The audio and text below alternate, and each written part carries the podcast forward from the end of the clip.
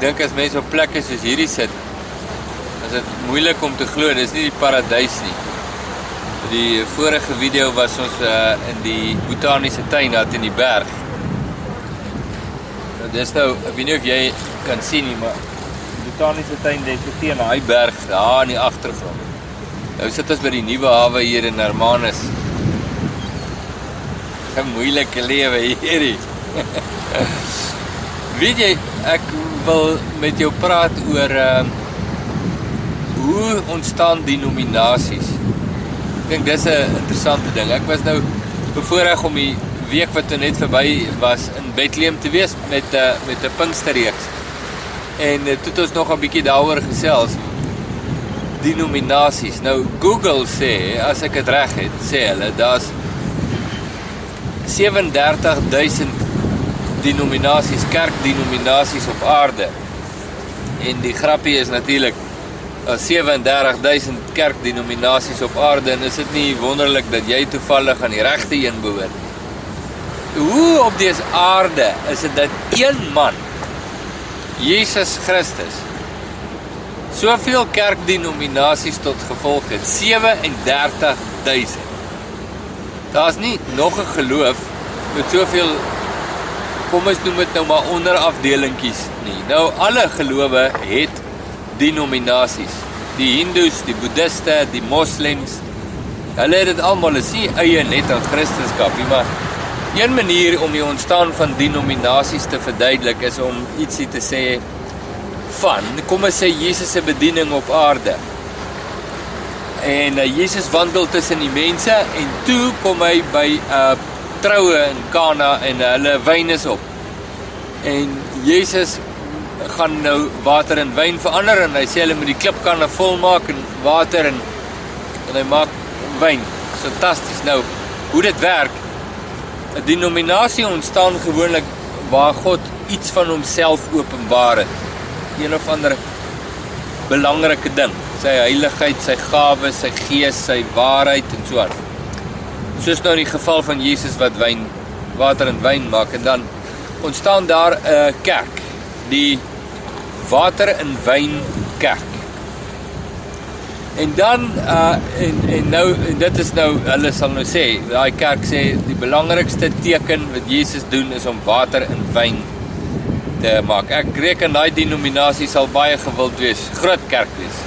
Mense dink is fantasties Maar dan is daar allerlei goedjies nou daar. Die mense raak nou kwaad vir mekaar en dan is daar nou 'n subgroep wat ontstaan en sê maar hulle hulle seker die wyn wat Jesus gemaak het is wit wyn. Dan sê daar 'n ander klomp nee nee nee dis rooi wyn.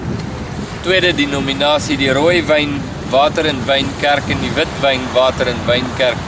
En dan staan daar nog eene die ses klipkan kerk. En dan die ander een sê nee dis die sewe klipkan en so so gebeur dit. Daar's klaar 4, 5 denominasies van die 37000. Jesus maak die blindes genees.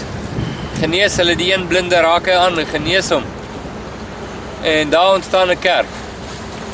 Die raak aan die blinde genees kerk.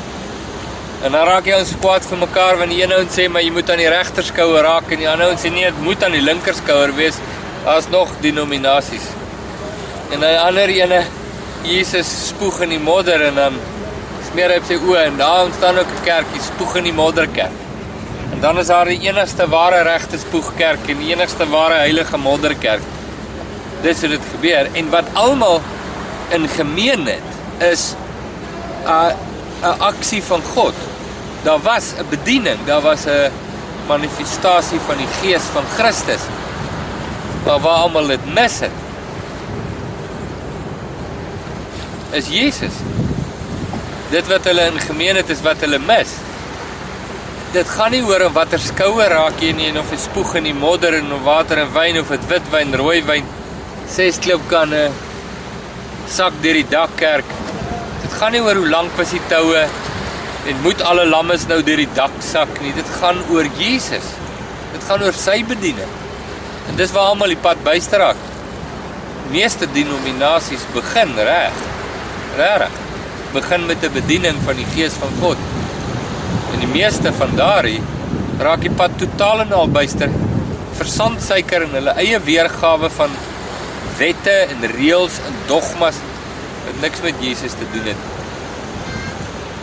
Die die ding wat ek en jy moet onthou is nie watter denominasie is jy nie. Jy nou nie spoeg in die modder denominasie of jy raak aan die skouer of sak in die dak denominasie nie. Dis irrelevant. Dit maak nie saak of julle nou met julle hande in die lug staan as julle sing en of julle nou hande langs die sye staan nie. Regtig nou. Dit gaan oor Christus. Wat ek en uh, maak nie saak wat 'n denominasie jy nie wou ek sê. Wat saak maak is of jy in die voetspore van Jesus stap en of jou hart voor God rein is. Dis wat saak. So ek het dit glad nie erg aan kerkdenominasies nie. Ek is eintlik verleë oor die meeste van die goed, die meeste van die vlees wat ek in denominasies sien. Ek het dit baie erg aan gemeente Want dis hoe God werk. Sy Gees werk in gemeentes. En miskien het jy dalk al seer gekry in 'n kerk of denominasie. Ek net vir sê luister. Moenie die baba met die badwater uitgooi nie. Want nou kry nou weer 'n ander klomp. Hulle is nou weer moeg verraak aan die skouer en spoeg in die modder en sak deur die dak. En uh, hulle besluit nee, hulle doen nou hulle eie ding. Hulle is net so van die pad af. Net so van die pad af soos die ouens waarvan hulle wil wegvlug. Want hulle oë is ook nie op Jesus nie. So kom ek sê jou, kom ons bemoedig mekaar met hierdie belangrike ding. Nie jou denominasie nie of jou styl nie of soos die mense nou graag wil praat van spiritualiteit nie. Asseblief, daai goed is piffel. Dis irrelevant. Wat relevant is, is Christus. Is ons by Christus. Moenie die denominasie najag nie. Is nie jou verlosser nie. Is nie jou Here nie. Jag Jesus na dink as baie meer wat mense seker kan sê, maar wat? Dis genoeg vir nou.